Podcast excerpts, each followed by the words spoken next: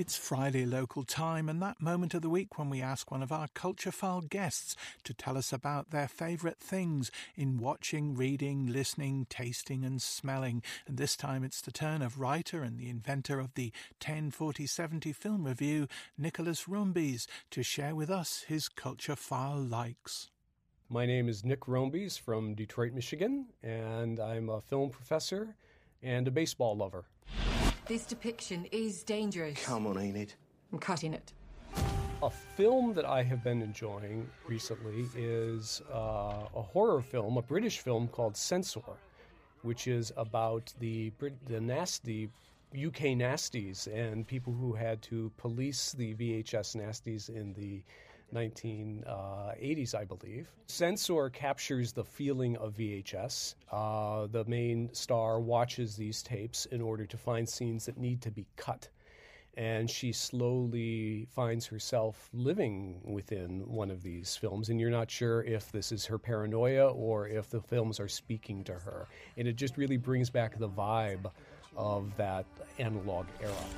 You'd be surprised what the human brain can edit out when it can't handle the truth. Someone's losing the plot. So, a book that I've recently read and an author who I've fallen in love with is a British author. Her name is Rachel Cusk. And she has a novel called, I've read several of her works, and she has a new novel called The Second Place and it's uh, narrated by a woman who meets an artist and invites him to live in a house next to her and her husband's.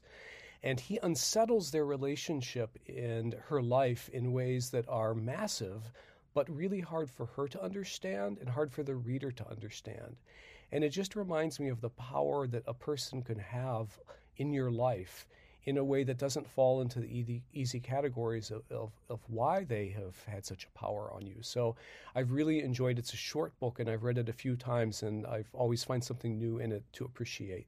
I don't listen to podcasts in part because when I drive to work, I drive from Ann Arbor to Detroit, and I used to listen to podcasts in the car, but I find the older I get, I really appreciate silence. So I love the quiet car ride there and the quiet car ride back. I have been really listening to a musician. Her name is Chelsea Wolfe, and she's very dark and very melodic and very moody.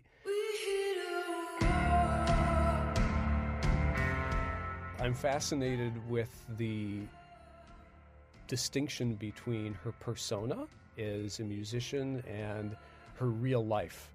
And I usually don't do that with musicians, but uh, her music is very ambient and very droning and very encompassing. And I found that the mood lately in our world uh, is uh, that's suitable.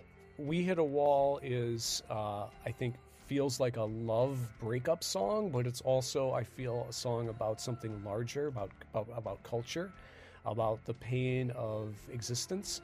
And it's one of the strange things that, you know, we all know that sometimes art that is painful and uh, disturbing can also bring us great gratification. And I find that paradox wrapped up with her that something so sad and mournful and disturbing can also bring great joy. Um, and some, I think, some of the great music, you know, that we that we that we love does that, and she does that for me.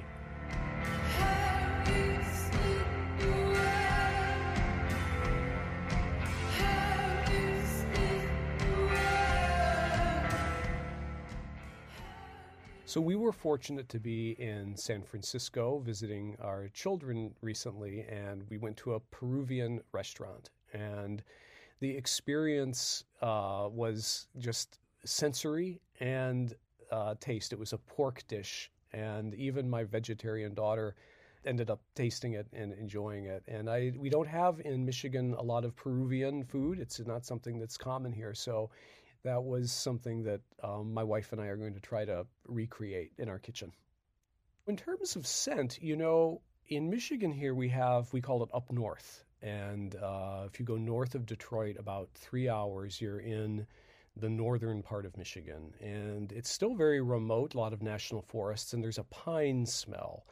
And especially in the spring, there is just the smell as you begin driving, especially in April and May you begin just noticing the smell. And as you're up there, it, it kind of permeates. And so I always associate the smell of pine with uh, the open wilderness and the Great Lakes and uh, kind of our natural resources. So that is my, my scent that makes me happy the likes of Nicholas Rombes there. And coming up tomorrow, Nick is one of our guests on the Culture File Weekly, along with the artist Kerry Guinan, who threads together Dublin and Bangalore in her new sewing project. We jaunt back to the old days in Kinshasa with singer and composer Juanita Ayoka and Jennifer Walsh on the patron saint of the internet. That's all in the Culture File Weekly this and every Saturday tea time on RTE Lyric FM, and available right this minute if you subscribe to the podcast.